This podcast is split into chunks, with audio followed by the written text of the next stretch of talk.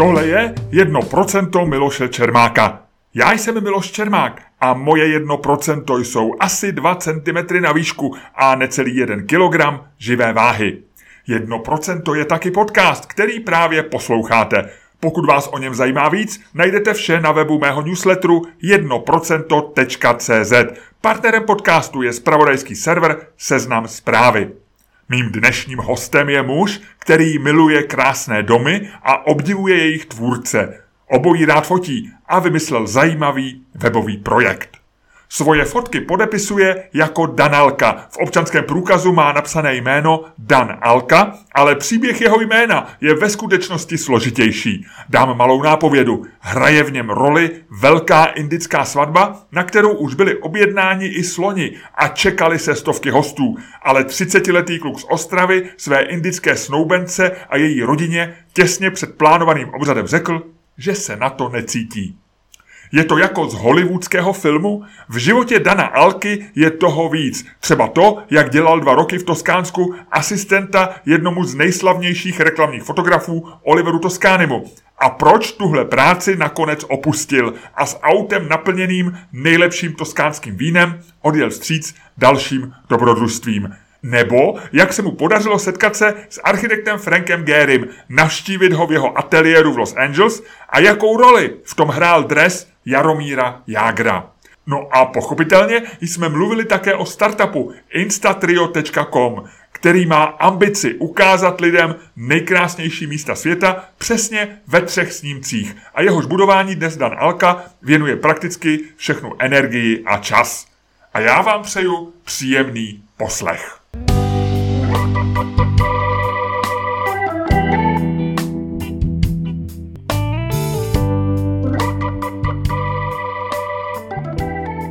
Máte zvláštní jméno Alka příjmení? Daniel Alka? Mhm, ale říkám si Danalka. Danalka. A Alka je opravdu pří, příjmení, které jste dostal, nebo které měli rodiče? Jsem Puchalka a zkrátil jsem si to na Alka. Puchalka. Vy jste dal puch pryč? Přesně. Takže zbyla voňavá Alka. Ale je to tak. A dokonce je to oficiální, už to mám uh, ve všech papírech. Takže jste si změnil příjmení? Mm kolika letech jste takovouhle změnu udělal? Deset roků zpátky. A Kolik vám bylo? Já jsem 1. Srp, 2. srpna 78, takže my jsme podobní spolu.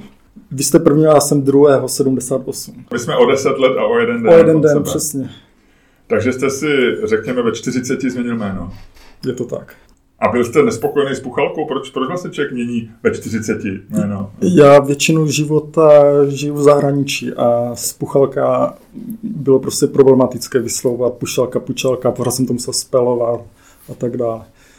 Ale ještě se k tomu vážně váže ještě jeden zajímavější příběh, že jsem měl skoro před svatbou s indickou přítelkyní a tam to taky znamenalo nějaké špatné slovo, si to nepřála a, a co to bylo? Už si to nepamatuju, ale právě proto to bylo i ulehčení u těch úřadů, oni vždycky chcou vědět, eh, vypsat důvod, změny a tak dále. Ale když to bylo v češtině a měl jsem před svatbou s Inkou a tam to bylo taky něco, tak to bylo jako vyřízené do týdne. Teď myslíte pro české úřady? Pro české úřady, jako, že to má nějakou konotaci v Indii Přesně. nepříjemnou. A proč se svatby se šlo, jestli se můžu zeptat? Bylo to vlastně, měl jsem moji sestru a ta mi vlastně v té velké životní situaci porad, eh, zeptala se jednu otázku, chceš vůbec tu svatbu, protože viděla, že vlastně se na to nemám, že porady jezdím po cestě, eh, po světě. Zrovna v tu dobu eh, jsem byl v takovém zlomu, že jsem pracoval v Německu jako IT specialista a byla mi nabídnuta pracovat pro mého fotografa vysněného z dětství, kterého jsem obdivoval, Olivera Toscaniho, možná o něm budeme potom mluvit, v Itálii. A rodiče vlastně si to nepřáli už od začátku, že fotografie to není, to není to fotit svatby, to umí každý, to je prostě zůstání u IT dobře placené, to je prestiž. A pořád mě takhle postupně zpracovávali a já jsem si říkal, že, že takhle nechci pokračovat a sekl jsem to že jsem šel eh, teda do Toskánska a bylo to eh, tři týdny vlastně před svatbou, kdy už tam to byla bohatší rodina v Bombeji, už bylo pozváno nějak 500 eh, hostů, sloní kapely, bylo to ve velkém paní matka od, od mojí budoucí manželky dostala skoro úplně zastávu srdce. Nebyl to hezký příběh. A to se odehrálo tohle to někdy v roce 2010 nebo tak nějak? No, já ty e, roky ne, si moc nepamatuju, ale je to už nějaký to je, přece, to je přece film Velká indická svatba, ne? Nebo není? Nebo Malá indická svatba? Něco takového, nějaká, něco takové, řecká je svatba, řecká. ale že byla i indická svatba, Ale ne? nevím, jestli tam bylo, že se rušila na poslední chvíli. Nevím, to nevím, to si nejsem jistý, ale jestli byli objednaný sloni, tak to byl docela velký, velký problém. Byla to velká akce, letenky moji rodiče měli, všechno už to bylo eh, přichystané. Pozval jsem si je do, do hotelu všechny a... Jako v Praze, nebo? Rodiče, eh, to jsem ještě žil v Německu a mhm. prostě na rovinu jsem řekl, že, že se na to necítím. Bylo to prostě šok. A co říkala přítelkyně?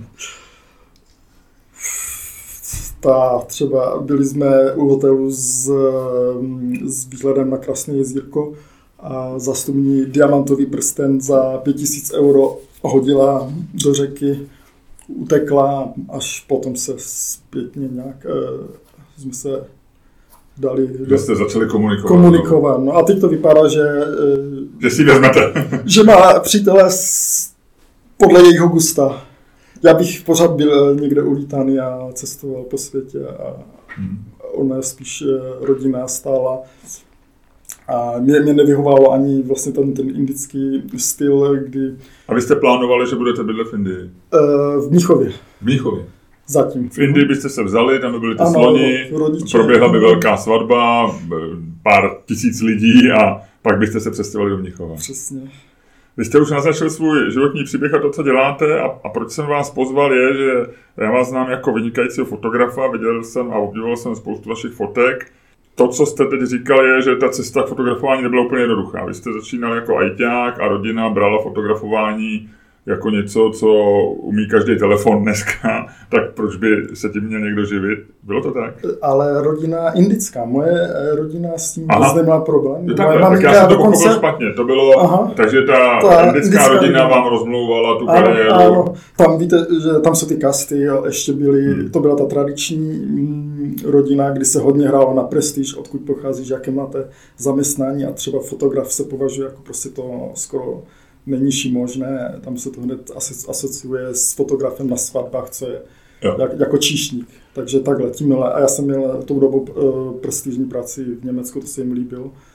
A proto to šlo tím směrem. A je, máte pravdu, že k fotografii jsem se dostal spoustu... Tak povídejte, jak jste se dostal k focení? A, a, a vy jste podle přízvuku jste z Ostravy. Ano. Jste... Eh, mluvíte krátce a melodicky.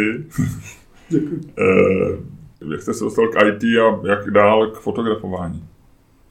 Já jsem vystudoval střední zahradnickou a úplně nic. další, další, další A pracoval jsem eh, v Anglii nějakou dobu jako, jako zahradník, potom jako designer zahrad.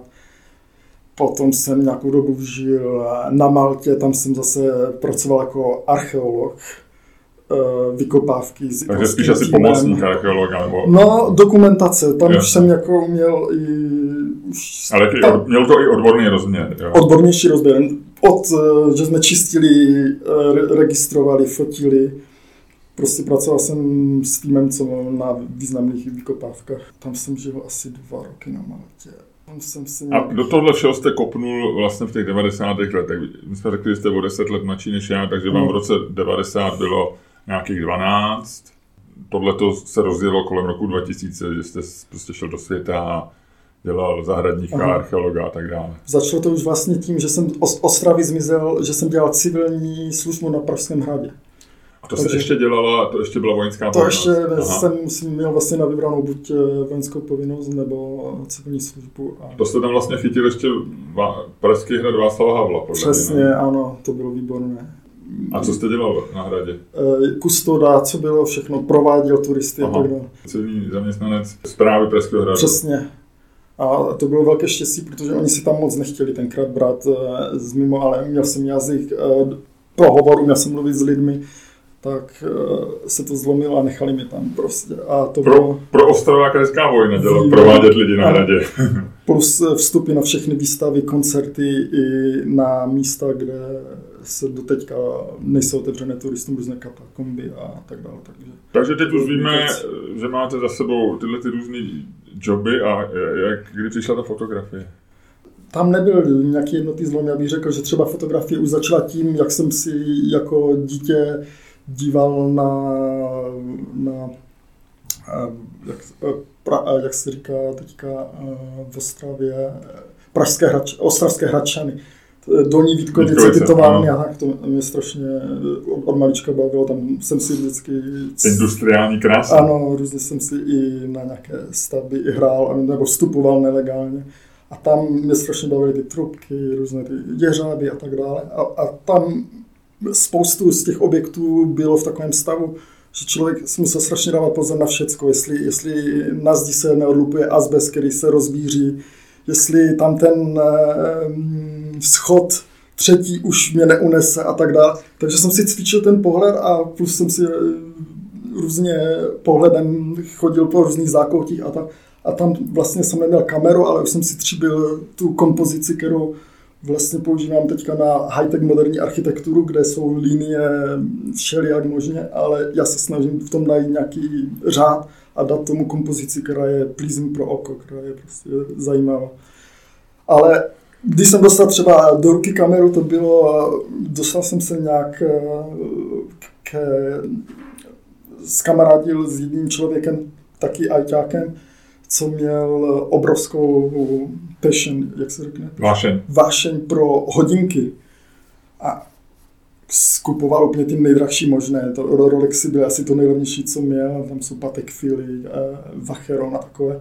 A to, to začíná třeba na 80 tisících dolarech. A zas tak bohatý nebyl, ale on on všechny strašně miloval tady ty dráhy, takže si je třeba... Tak ale musel být trochu bohatý, jestli, by, by, jestli skupoval hodinky. Ale ne tak, že by si je právě mohl nechat. On si je třeba jenom nosil dva týdny a pak už viděl, že tam ten mm, jiný model je výborný takže prodával zase hned na eBay. On to točil tady, to vždycky onosil, poškrkal. Poškrkal, no, všímám si z ostravského slova. Poš, eh, poškrával a s velkou ztrátou prodal. A pak um, zjistil, že nějak mě zajímá ta fotografie, že chodím do galerii, umí mě požádal, ať mu to nafotím, jestli, protože on to vždycky vyfotil strašně škaredě pozadí, vůbec to neměl kompozici.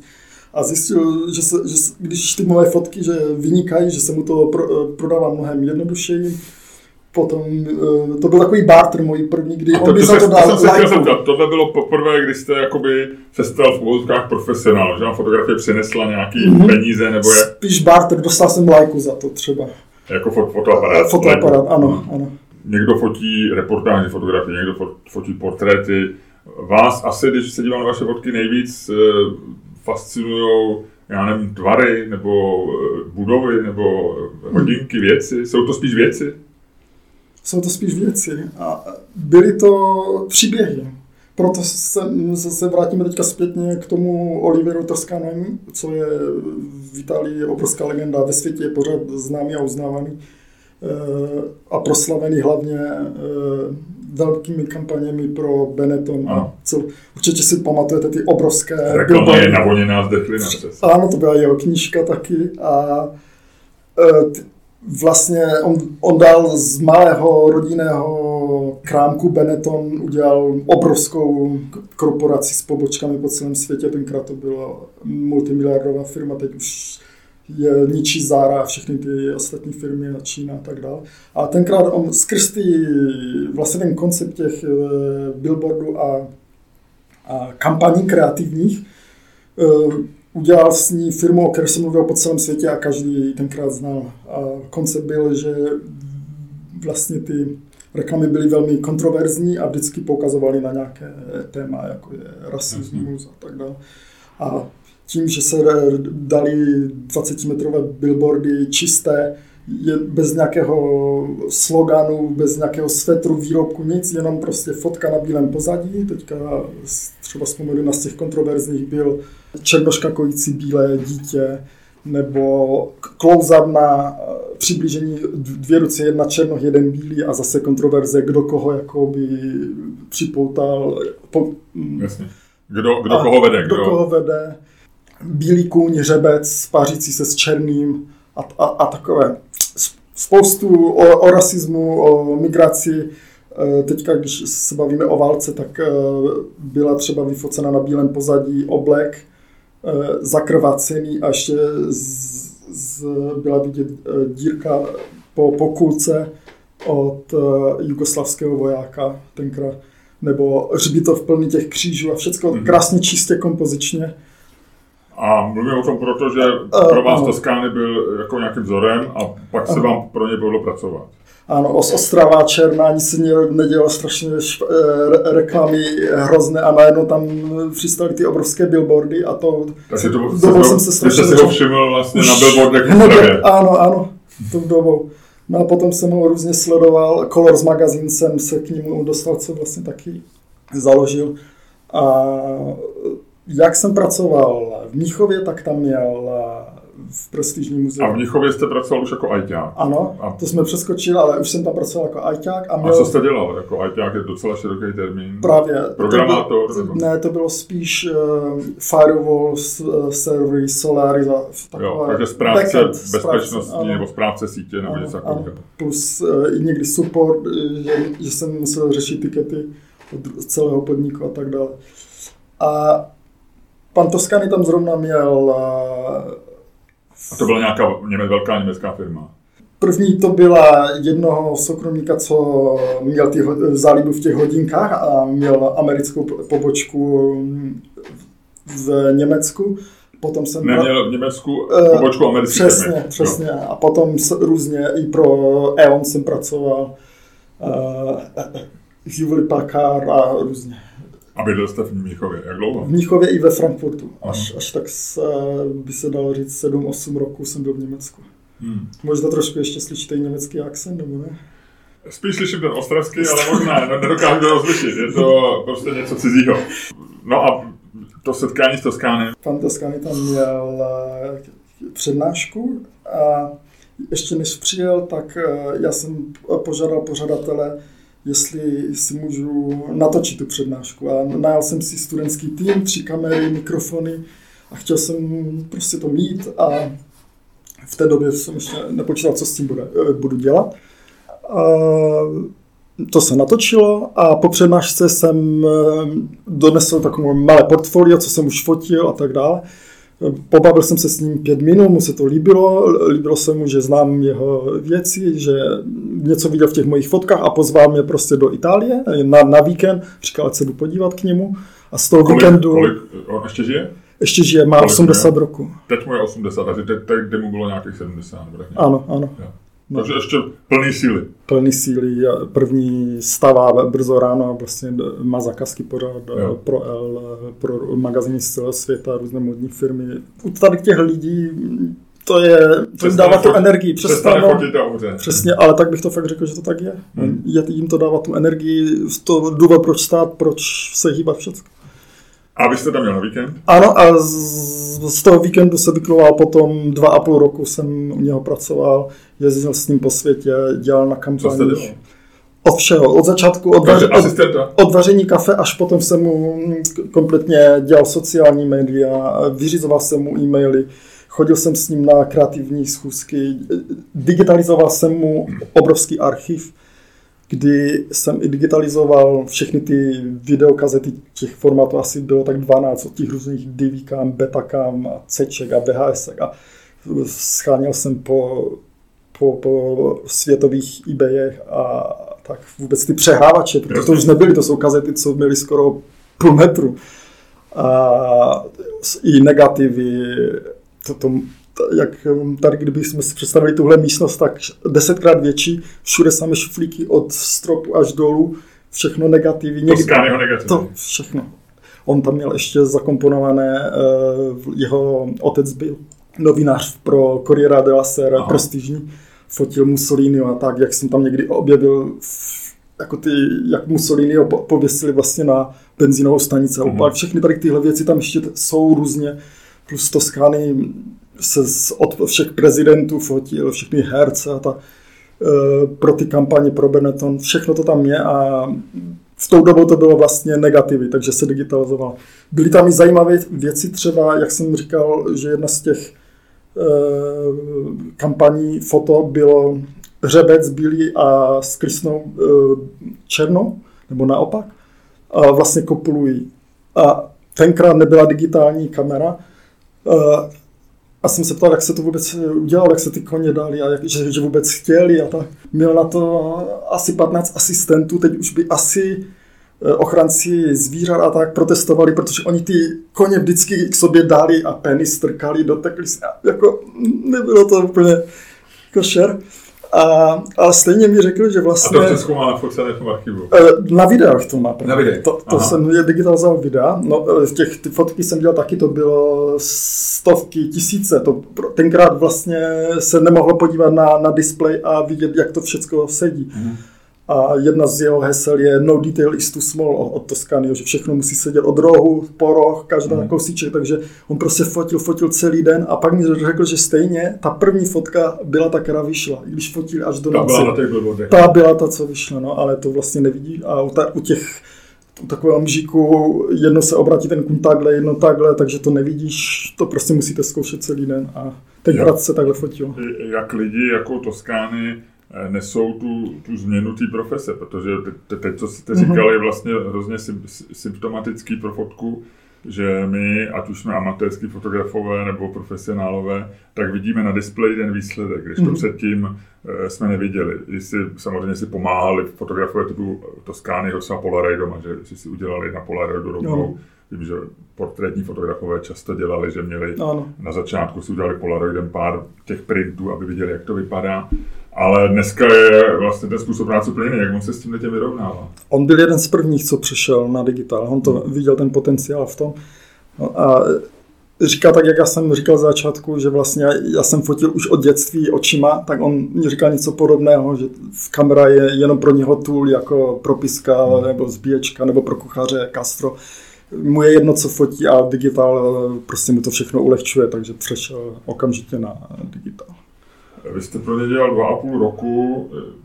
Bylo to nejintenzivnější období vašeho života? Bylo, protože, jak říkám, on, od rána do večera jede, jede, nezastaví se, spoustu zakazek odmítá, spoustu lidí pořád po něm něco chce, je spoustu vlastně škol po celém světě fotografie, takže já jsem třeba vyřizoval tak 20 e-mailů denně jsem musel odpalkovávat, protože buď hmm. někdo z Ameriky nebo z Austrálie měl nějaký nápad na něco, potom nějaký student říkal, že by si chtěl eh, tam u něho učit, potom tři neziskovky, protože se o něm ví, že je strašně zbohatel na tom. To vlastně tam v tomto Skansku eh, vlastně polovinu vesnice má obrovskou nádhernou stáj, koně, chova já sám jsem bydlel, jsem měl pro sebe vilu pětipatrovou s výhledem na moře, v dole bylo jako fotostudio.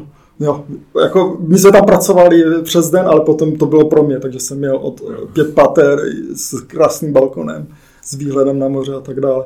Takže eh, pořád někdo po něm něco chtěl. A Některé zakázky prostě bral, takže se jezdilo po konferencích, jezdilo se fotit do Paříže pro časopisy, pro Rolling Stones, pro L. Ale eh, nikdy jste nelitoval, že jste vyměnil eh, pravděpodobně půvabnou indickou přítelkyni za Toskányho. Já, mě bylo líto těch rodičů strašně, to byl pro ně šok a zvlášť u nich, oni vlastně ty museli v eh, tou dobou vysvětlovat 500 tisíců hostům, proč naše dcera není prodaná dost dobrá. Tam se to bere mnohem vážněji. Jako po, proč, jste, proč jste po dva a půl roce skončil? To bylo tím, že... Toskány řekl a dost. ne, ne, ne, my jsme se rozešli ve velmi dobrém, jak jsem odjížděl, tak mi naložil, on má i krásné, eh, obrovskou vinici a naložil mi auto úplně až pod, že se nedal vůbec hnout všem tím jeho nejlepším vínem, kdy flaška se prodává za 120 euro. A eh, to bylo, po, už to ke konci říkal, já jsem měl čím dál tím větší chuť fotit architekturu, pořád jsem odjížděl na nějakou architekturu a on mi čím dál tím více říkal, zůstaň u mě, mám kontakty, můžeš to, fotíš do lidí, je to dobrý, zůstaň u, u, u lidí, u lidí. A já jsem měl čím dál tím více tahla a architektura, on už měli takové proslovy, že prostě architektura se nedá fotit, to se musí zažít, to ty stěny a ta zůstání u to. A v tom jsme si neschodli. A mě se ani... Takže byla potom, to vaše vášeň pro baráky. Pro ty baráky, no. A mě se potom ani nelíbilo, už některé ty zakázky byly, že, že byl tým třeba 20 lidí od, od, od různých make-up artistů, styl, stylistů, pak tam byli různí foukači vlasů, pak tam bylo někdo, co A pak přijde z Toskány a zmáčí to byly některé takové zakázky, i když on si na to moc nezakládá, on umí vlastně sám bez všeho. A jeden z jeho projektů je, že jeho vášení je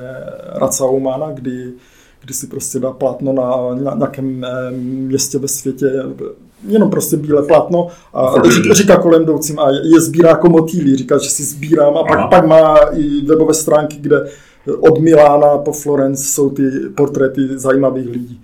Je to něco, možná v 2010 vznikl projekt eh, Humans, of New York. Humans of New York. Tam to byla kombinace jednak eh, zajímavých fotek, ale příběhu toho příběhu. A to se mi líbilo. Hmm. A u, to, u toho je racionální. A ani tohle vás ne, nepřesvědčí, proč fotit lidi, protože lidi, ne, já vím, že dům taky nese příběh, ale, ale lidi nesou vždycky příběh. Mě to, mě to pořád baví ve spojitosti, když do naší umělce přímo do studia a fotím je s jejím objektem nebo s jejím... Myslíte architekty třeba? Ano, mám eh, třeba Franka Garyho, to je největší světový, mám Zauhadit vyfocenou a spoustu dalších. To mě baví. A tím jsem i vlastně... Takže fotíte baráky a lidi, co dělají baráky. Přesně. Že to můžu zkombinovat takhle. Eh, co jste se naučil, kdybyste měl říct jednu věc nebo tři věci eh, od Toskányho? Jak už jsem zmínil, jedno z těch hesel byl no detail, is, no detail is too small. Jako žádný detail není dostatečně malý. malý. Všechno, všechno, je všechno je důležité. Od, od rohu do rohu fotografie. Prostě neexistuje něco jako nedůležitý detail. Přesně. Všechno musí být tip top. Když jsem jednou z začátku třeba nedal krytku na objektiv, položil to, tak to, on to mě chtěl vyhodit skoro. Říkal, kdybys to nebyl ty, tak už letíš. Jako prostě mít věci v pořádku, přichystaný, soustředěný, žádné rozstylování. Když se někde jelo, jelo se třeba celý den bez zastávky, jenom se natankovalo, jel. Super disciplína. A Nevadí, dvě věci stačí. Disciplína a e, všechno je důležité. Bylo toho hodně určitě. E, já jsem se zúčastňoval vlastně i, i těch e, meetingů s klienty, on eh, jednal ne s marketingovou agenturou nebo s prostředníkem, on vždycky tady CEO Armani přišel nebo a takový. A rovnou s ním. A takže u toho jsem se naučil rovnou jít věci, prezentovat. A eh, něco, a něco, eh, co jste se naučil pro život, teď nemyslím pro focení, ale pro, pro to, jak přistupovat k životu. Přece jenom Italové, Toskány určitě byl měl, má v sobě tu italskou poživačnost a radost prostě z, z jídla, z, jak, je, tak, jak se říká italský, krásný život. Ale vita, sladký život. Ano, ano, no. E, tím, jak jsem, Toskánsko jsem si oblíbil a prostě bude, je to moje místo, kde bych moc rád na důchod. Já jsem tam měl kolo, motorku, takže jsem dělal různé výšky do lesu, motorkou po pobřeží a tak dále. Takže pro život je to můj cíl, že na stará kolena Toskánsku určitě. Eh, co jste dělal pak? Co byla ta práce, která eh, byla tak dobrá, že vás eh, odvedla z Toskánska? Tak jsem se začal soustředit více a více na architekturu Franka Gerio. A co až do teďka je Takže pořád... byl váš druhý hrdina po Toskáně. Ano, druhý hrdina. U nás bude známý tím, že byl, dělal tančící dům, spolu s panem Milníčem. Otázka byla, co mě přivedlo... Aha. Co, jste, co, co to bylo za práci, která řekla, že jste si nechal naložit plné auto dobrého vína a odjel do, do, Čes, do Česka jste jel? Já jsem odjel asi e, od Toskány, že jednu dobu jsem e, ke konci e, jel do archivu ještě od, od Benetonu, který je v Trevizu. On tam byla postavena fabrika, mm, říkali tomu fabrika něco jako od Andyho Varho fabrika jako kreativní centrum, kde měl své studenty a tam dělali právě ten kolor, dělali různé knihy. A tam jsem šel do archivu, abych si vyzvedl věci na uh, archiv Toscanio. A tam jsem se, mi zalíbila moc ta architektura, je byla ze 17. století, kterou e, japonský architekt Tadao Ando přetransformoval na moderní ze staronovným, moc krásně, decentně a jak jsem tam byl v tom archivu, tak jsem si to vyfotil a lidi kolem a ředitel viděl fotky a strašně se jim to líbilo říkali, že tak to ještě nikdo neviděl, nenafotil, tak to mi dalo hodně jakoby confidence, hmm. že, že asi už je možná čas. Bylo to i publikované v Design Boomu. A to byl asi ten čas, kdy jsem si řekl, jo, a je čas a začnu fotit. A začal jsem se soustředit na Garyho. A neměl jsem žádné stále místo, protože on má po Evropě 24 staveb, takže jsem jezdil po celé Evropě a už mám zdokumentované všechny stavby od, od Berlína po, po Španělsko, chybí mi teďka... Ve Španělsku je to Vinice, myslím. Je to Vinice a je to nejznámější vůbec ve Španělsku je vlastně Guggenheim, Guggenheimovo muzeum v Bilbao. Toho vlastně proslavilo po celém světě úplně superstar, s něho udělal, dokonce existuje i termín eh, Bilbao Effect, se říká, protože bylo to přístavní městečko, kde ekonomika byla úplně dole, nic se tam nedělo. A radní řekli, že tam potřebují nákat turismus, eh, rozchodit ekonomiku a tak dále. A měli takovou tu vizi, že teda Guggenheimovo muzeum postavili. A byli odvážní, že obrovské náklady byly, byly protesty, všechno možné, protože eh, část toho oplaštění toho Guggenheimova muzea je třeba eh, z titania. A titanium je docela drahý kov. A Potom eh, po dostavění se jim to snad vrátilo do pěti roku, protože Guggenheim, eh, říká se tomu ten Guggenheim efekt.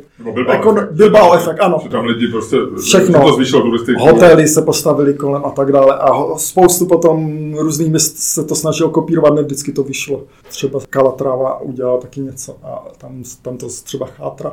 A zase ten, ten termín je prostě známý, jsem chtěl říct. Myslím, že je to jedna z nejvíc fotografovaných eh, budov v Praze. Že myslím, že Instagram nebo někdo nějaká sociální síť analyzovala ty tagy. Ano. A myslím, že žádný, až snad ani Pražské hradce nefotí víc než, mm-hmm. než uh, tančící dům. Je to tak. Od rána do večera, já mám kancelář vedle, tak vidím od rána do večera. Teďka se rozval takový nešvar, že oni jako dělají, jak se v špize se si snaží vrátit zpátky do toho náklonu, tak zase tančící dům jakoby kopou, že udělali tu prohlubeň toho. Aha tak to tam teďka hodně turistů se fotí s tím, že kopou jakoby do domu a vypadá to, že udělali tu prohlubeň. Aha, to jsem si nevšiml nikdy. Ale jak se zpět... Mimochodem je velmi podobný dům tančícímu domu. Ten Garyho styl je jako docela, bych řekl, vý, výrazný a hrozně podobný dům je v Bostonu, na MI, myslím, ano, asi MIT. MIT, ano, je to. E, a ano. ten dům je já jsem si říkal, hele, tady stojí tančící dům. Ten rukopis a i v tom Guggenheimovom muzeu, které jsem zmiňoval, tak eh, interior je hodně podobný tančícímu eh, domu zvenku. A když jste zmiňoval, v Evropě máme poblíž Paříži nedávno postavené Louis Vuitton Foundation, Louis Vuitton Foundation a obrovské muzeum, nádherné kaskády, v parku to je, v centru Paříže, určitě doporučuji. Vy jste prošel Toskányho, tam jste měl nejen eh, hezký bydlení ve vile, ale asi i docela hodně peněz. Šel jste docela do nejistoty tím, že se budete živit focením a objíždět Evropu a fotit dom Myslím, že eh, focení domů eh, Franka Garyho ne, nezní jako úplně lukrativní profese. A ještě navíc to je self-assigned eh, projekt, že si to Jasně, ty vám to nikdo, že nikdo nepřišel s tím, že budeš fotit domy ano, Franka Gary, ty si to prostě vymyslel. Protože u Franka Gary on, je, on nemá vlastně na, na webu ani jednu fotku svého, své práce, on má takovou filozofii z interview jsem četl, že on se pořád dívá dopředu a když, když vidíte svoje stavby, tak mu je smutno, že tam by to opravil, tohle by udělal jinak. Takže on jako moc se, no, jako že bych dostal zakázku přímo od Franka Garyho, ne, ale dostalo mě to ke Franku Garymu přímo do Los Angeles, že jsem si ho mohl se s ním promluvit a udělat s ním portrét, podívat se po jeho obrovském studiu, bývalá továrna na BMW, obrovské prostory. A to je v LA. V LA, ano.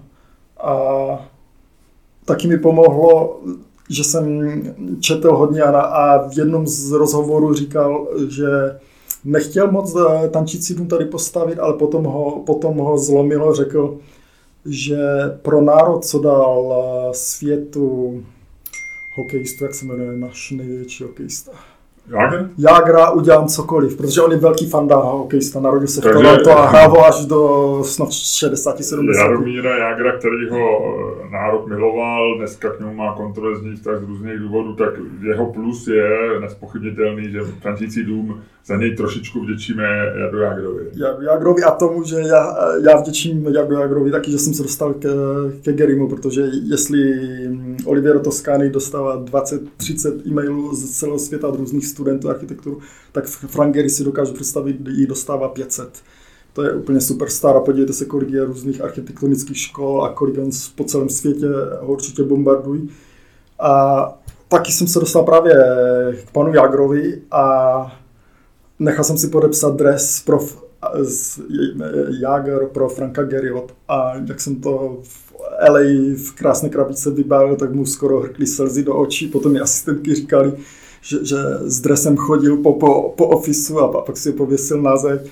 Takže, takže to byl dobrý dárek. Takže Frank Gehry chodil v, v dresu číslo 68 eh, po, po své kanceláři, ale místo asistenta vám nenabídl. No, jak říkám, jako fotografii, on nemusí být jako takhle dokumentován pro sebe, ale tou dobou, to bylo před covidem, jak jsem ho navštívil, tak bylo domluveno, že už mi vy- vyprchávalo vízum, já jsem měl jenom to turistické na tři měsíce, byl jsem ještě fotit v San Francisku a projel jsem Ameriku. A bylo domluvené, že se vrátím po prodloužení víza a budu mít access pořádně si nafotit ten office, ten, ten je nádherný, to je samé skeče, různé modely, on má nejlepší špičkové, mm, co dělají s rukama ty modely, jako všechny dře, dřívka, brusy Hmm, to tam, hmm. takže to je všude po kanceláři, tak jak třeba tady ta vaše kancelář je všude něčím, tak oni všude mají různé skici a tak dále. Pro fotografa to, to by bylo úplně paradise.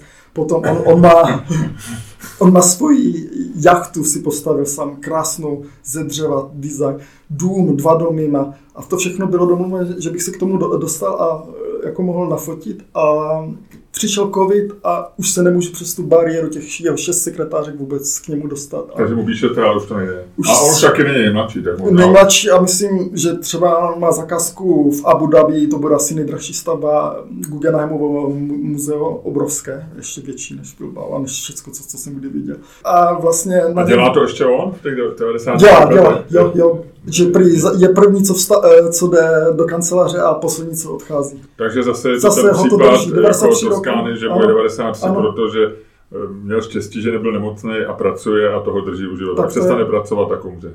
Je to tak, já si myslím, že jak, jak ne, nebudou chodit projekty, tak už se ta životní síla vyčerpá a Kdo chce zabít eh, člověka, který je pracovitý, kdo chce zabít umělce, tak mu stačí mu přestat dávat zakázky. je, je to tak? Poslední možná detail k tomu Gerimu. Občas o něm čteme i proto, že se spoří s Miloničem o to, kdo vlastně ten dům nakreslil. Vy, vy znáte podstatu toho sporu? Nechtěl bych se možná k tomu vyjadřovat. Jo. Ale je to něco, co je možná zbytečný, ne? Je to úplně zbytečný. A, a ve stručnosti bych řekl, že ten Garyho vliv na tančící dům byl mnohonásobně vyšší než... Což vlastně je vidět, mě to došlo, když jsem v Bostonu viděl tu budovu Ano. MIT a říkal jsem si, že prostě ta, ten rukopis je tam, je tam, je tam zjevný. Ale zase neříkám, že by... Jasně. Bylo tam spoustu administrativy, musel to protlačit. Eh, Já, jak jsem o tom čet, tak já, já to komentovat můžu, protože o tom nic nevím. Tak já, jak jsem tak čet, tak eh, Milunič vlastně tu budovu prosadil a, ano, to a určitě. vlastně byl to jeho nápad, možná vybral i místo. No a Gary do toho asi dal prostě ty svý křivý tvary. Tak bych to řekl. Eh, Pořád jsem neodpověděl na otázku, čím jste se živil, protože zatím, zatím čtu jenom náklady. Cesta do LA, tři měsíce cestování, ehm, ehm, focení domů po Evropě. Co, co vás živí? Jste, jak říkají někdy američani, independenty wealthy? Independently Ne, wealthy, to- že máte jiný zdroj příjmů, nebo jste zdědil hrad třeba, To- pronajímáte ho? To vůbec. A to může zase zajímavé téma, o kterém můžu mluvit. Já cestuju úplně na low budget, co se vůbec dá. A třeba začíná to tím, že ubytování v té Americe jsem měl celou dobu přes um, takový portál Couchsurfing.org. Couchsurfing. Hm. Znáte? Ano. Já pro posluchače řeknu, že to je Airbnb z, ve stručnosti, za které se neplatí. Tam je e, princip, že nesmíte platit, nabízíte službu, že třeba jsem kuchař v Česku, budu vám vařit české jídlo, můžete mě ubytovat na tři týdny na vašem couch, couch jakoby sofa, ano, v češtině, jasně, že? Jako, že? A surfujeme po... Surfujeme, no, jasně. Funguje to tak, eh, že lidi buď nabízejí sofa, co mají v kuchyni, nebo prostě mají, okolikrát mají no, už pro hosty, pro, pro hosty, anebo můžete tam být zaregistrované, aniž byste něco nabízeli. Vy můžete nabídnout, že prostě nemůžu ubytovat, ale můžu vás provést, nebo vám koupím kafe a tak dále. Takže to obrovská komunita a má velice dobrý vyhledávací algoritmus. A takže já si dám do vyhledávání buď architekt nebo fotograf, Představím se, mám tady Franka Gerio projekt, už jsem sfotil celou Evropu, vím, že v Los Angeles má tři stavby a tak dále. Myslíte, že bych mohl u vás týden být? A většinou ty vaše fotky, ty architekti řeknou, no tak to, to třeba hned ten první, co jsem eh, napsal do Los Angeles, tak to byl architekt, co mi řekl, ty nechávám ti vilu a jdu spát k přítelkyni, buď si jak dlouho chceš, takže jsem byl a ten architekt mě ještě seznamoval s ostatními architekty. A tak jste mu to aspoň nafotil, ten barák? Uh, nechtěl to nafotit. On nechtěl, prostě nechal. obdivoval moji práci a nechal mě v něm bydlet. A uh, jeho přítelkyni potom mě požádal, abych jeho přítelkyni učil fotografovat, takže byl všichni spokojení, že, že může pomoct uh, rozvinout ten můj projekt. A tak to většinou vlastně fungovalo vždycky. Když to nebyl architekt, tak to byl někdo, kdo se učil fotografii nebo student, tak jsem ho učil portréty, nebo jsem portretoval lidi, takže to byl vždycky barter. To, mm-hmm. Tak to je jedna věc. Největší náklad vlastně v Americe je ubytování zdarma za, za ten barter. Druhé je, když je, jezdím po Evropě, tak uh, používám Flixbus, můžeme to tu říct, to není no, Flixbus má třeba akce, že za 100 euro pět uh, míst po Evropě můžete projet, takže Paříž, Praha, uh, Praha, Berlín a tak dále za 100 euro, takže další. Potom, když jím, tak nikdy v restauracích ne. Já jsem kuskus a banana expert, že mám různé krabičky na banány, aby se mi nezmačkali, dám si pět banánů do ruksaku a to mi stačí nebo kuskus v Německu, v všech eh, západních supermarketech jsou výborné kuskusy s různými ořechy a tak. A to dodá energie, třeba stojí jenom 2-3 dolary. Takže to jsou úplně minimální náklady, nemám manželku, psa, nic tady mě nedrží, mám eh, výbornou sestru, které můžu bydlet, takže tady nemám žádný nájem. Vzhledem k že fotím jakoby fine art tak, eh, a mám na Instagramu něco přes 40 tisíc followerů a všechno to je jako z, z 90% buď student architektury nebo fotografie nebo architekti. A z celého světa to, váš profil je eh, zavináč Danalka. Danalka podtržítko.com. A, takže, Já vám říkám, podtržítka nedávejte do vím, názvu profilu. Vím, nemám to. Ale už je pozdě. Už je pozdě. už tam je. Ne, nepustilo mě to na tečku. Říkal, že už je zabraný, když nebyl, a tak mi nechali na to podtržítko. Měl jste Ale ono, měl jste bez tečky. Ono stačí jenom Danalka napsat hned jsem tam. Aha tak 40 tisíc followerů už vás v tom algoritmu posouvá dopředu, možná by stačilo napsat Alka taky, taky. Ano, je to tak, je to tak. Um, dostáváme se k poslední věci. Vy rozjíždíte startup, uh, samozřejmě se týká fotografie, týká se domů, týká se hezkých, vizuálně hezkých věcí. Ten startup se jmenuje Insta Trio. Ano, instatrio.com. .com. Až budete zakládat, uh, asi už máte Instagram, tak už tam není potržítko. Nebudu mít uh, vůbec konto, nechám si to podat na kokom. Proč Dobře. bych toho třištil navíc? To je tak povězte, co, co, co, znamená, už, když se podívám na Insta, instatrio.com, tak vidím krásné fotky uh, z domů, architektury z mnoha míst světa. Jak vás to napadlo? Zase spoustu různých eh, nápadů a ten jeden z hlavních bylo, že já mám i danalka.com eh, web, pod kterým mám fotky eh, a přesnou GPS lokaci a spoustu hodněkrát mi chodilo od lidí poděkování, že jsou to věci, které by nenašli nebo museli vyhledávat.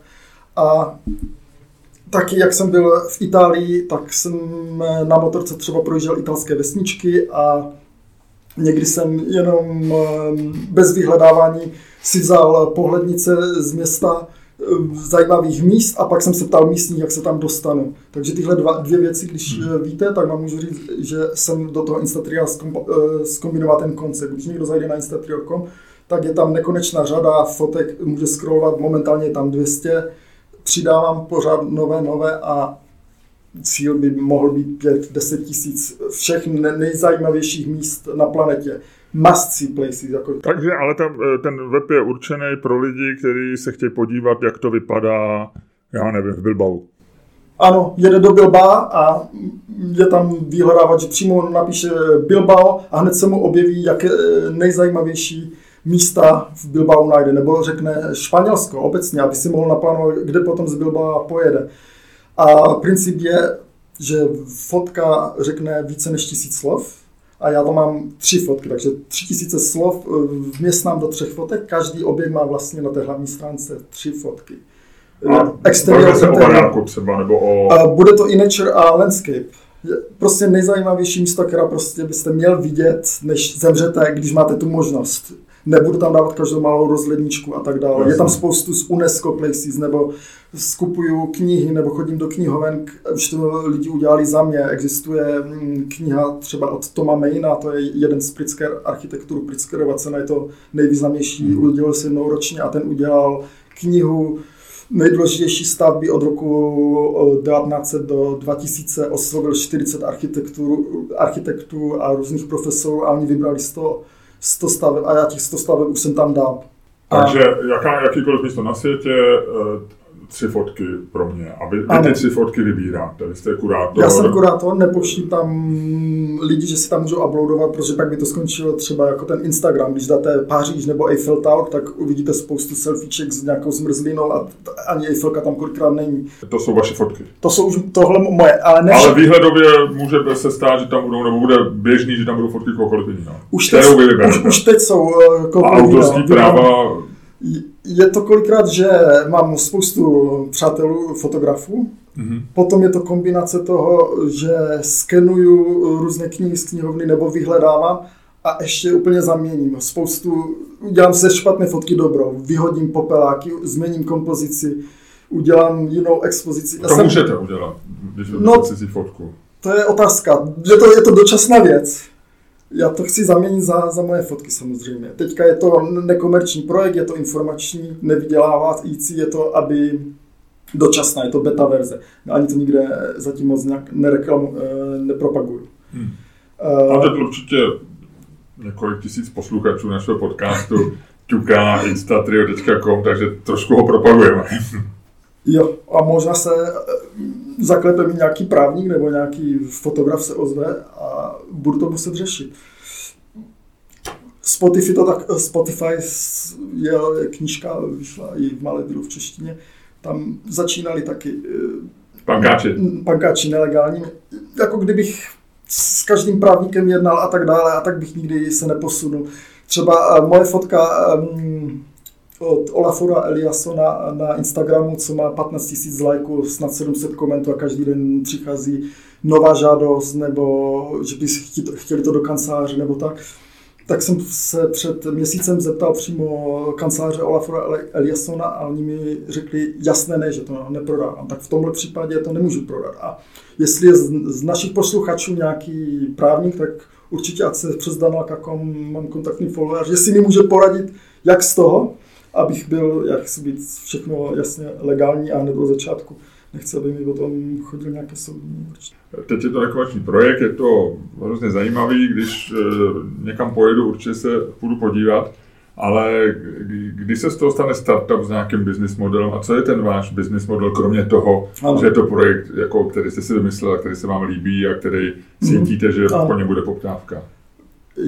Nechci, aby to bylo výdělečné, protože když budu mít budget, tak můžu okamžitě zrychlit celou tu akci a dát si tam své fotografie. Můžu si lítat po světě.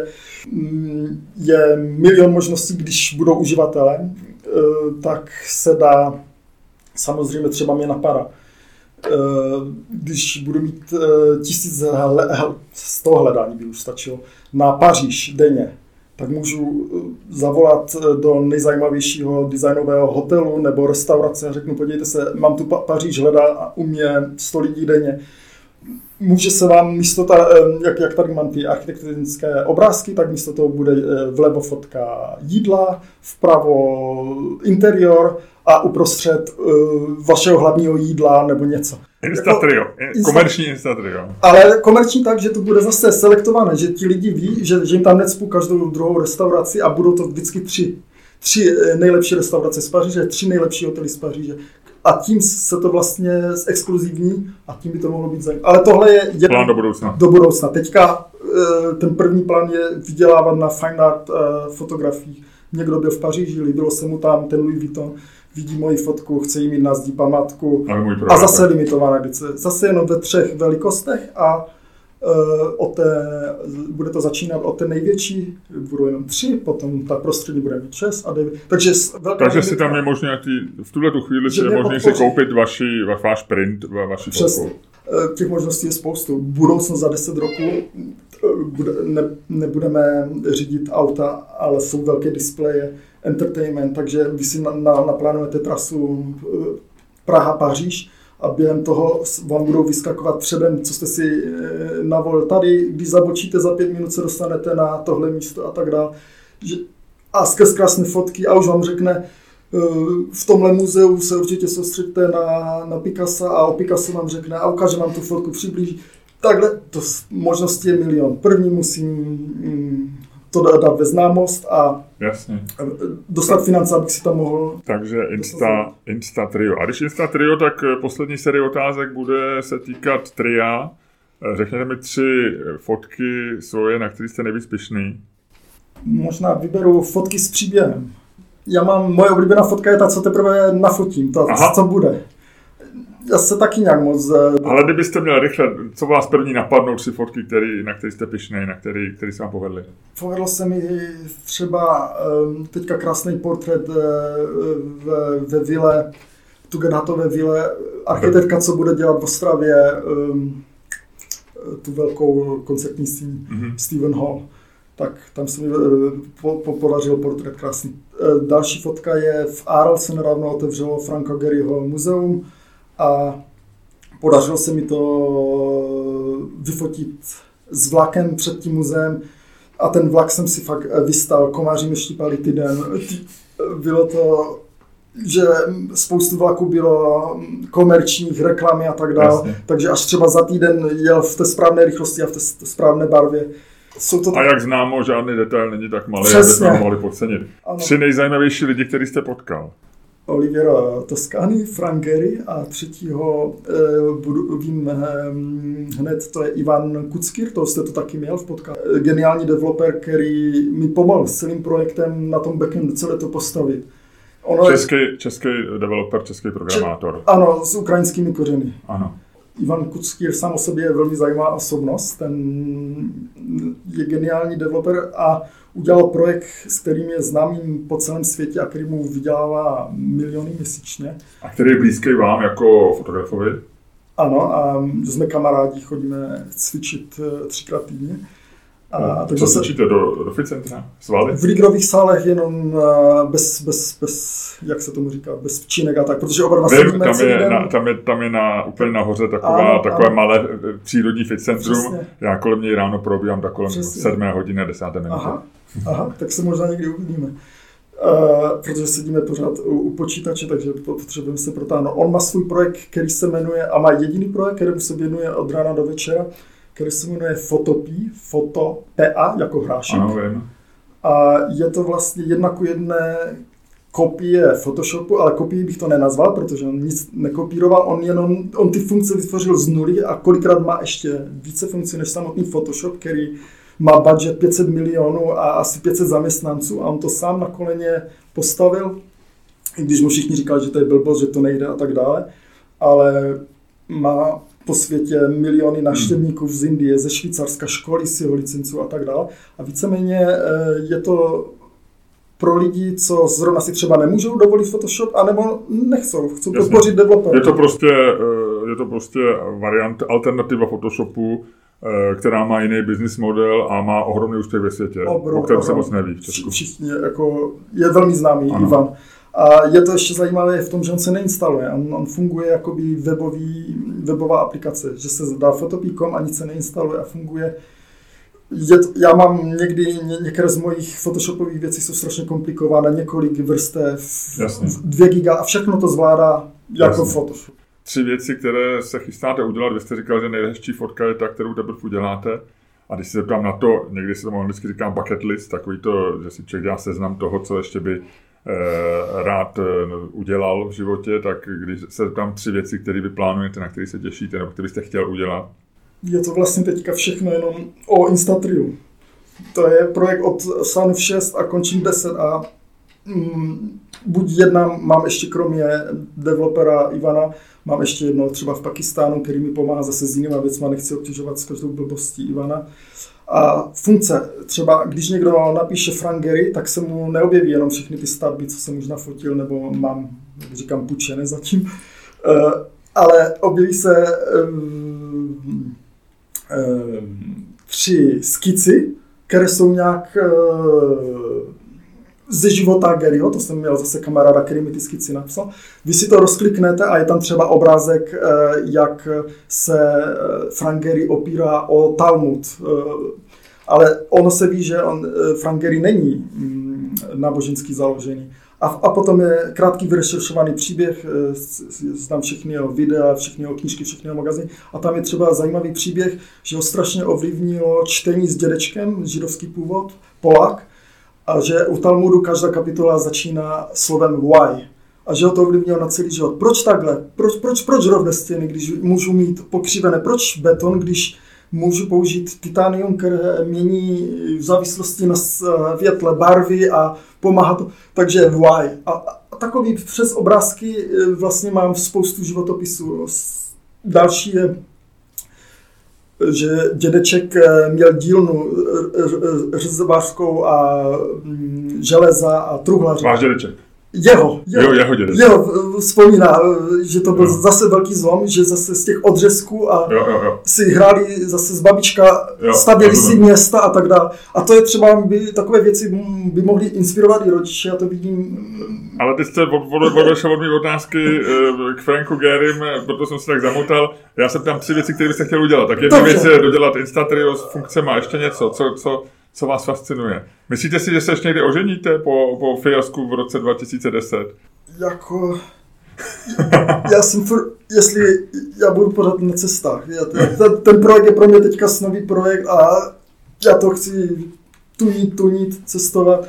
Eh, Frangery má věci v Sydney, v Hongkongu. Jasně, máte ještě toho hodně. Takže když se ptám na ty tři věci, tak uh, jsou to nepochybně nějaké místa na světě, které chcete nafotit. Je to všecko vylepšit a stát se mm, Instatriem nejpoužívanější průvodce, který otevřete, když jste na jakémkoliv místě na zemi a chcete zjistit, mám na to pět hodin, musím odjet, co ještě jsem nestihl. Tímhle směrem chci jít. Svatbu asi plánovat nebudete. Byl bych rád, kdyby, kdyby někdo byl takhle tolerantní a třeba jezdil se mnou, a, jo. ale není to teďka v mojí mysli. Určitě priorita je tenhle můj projekt.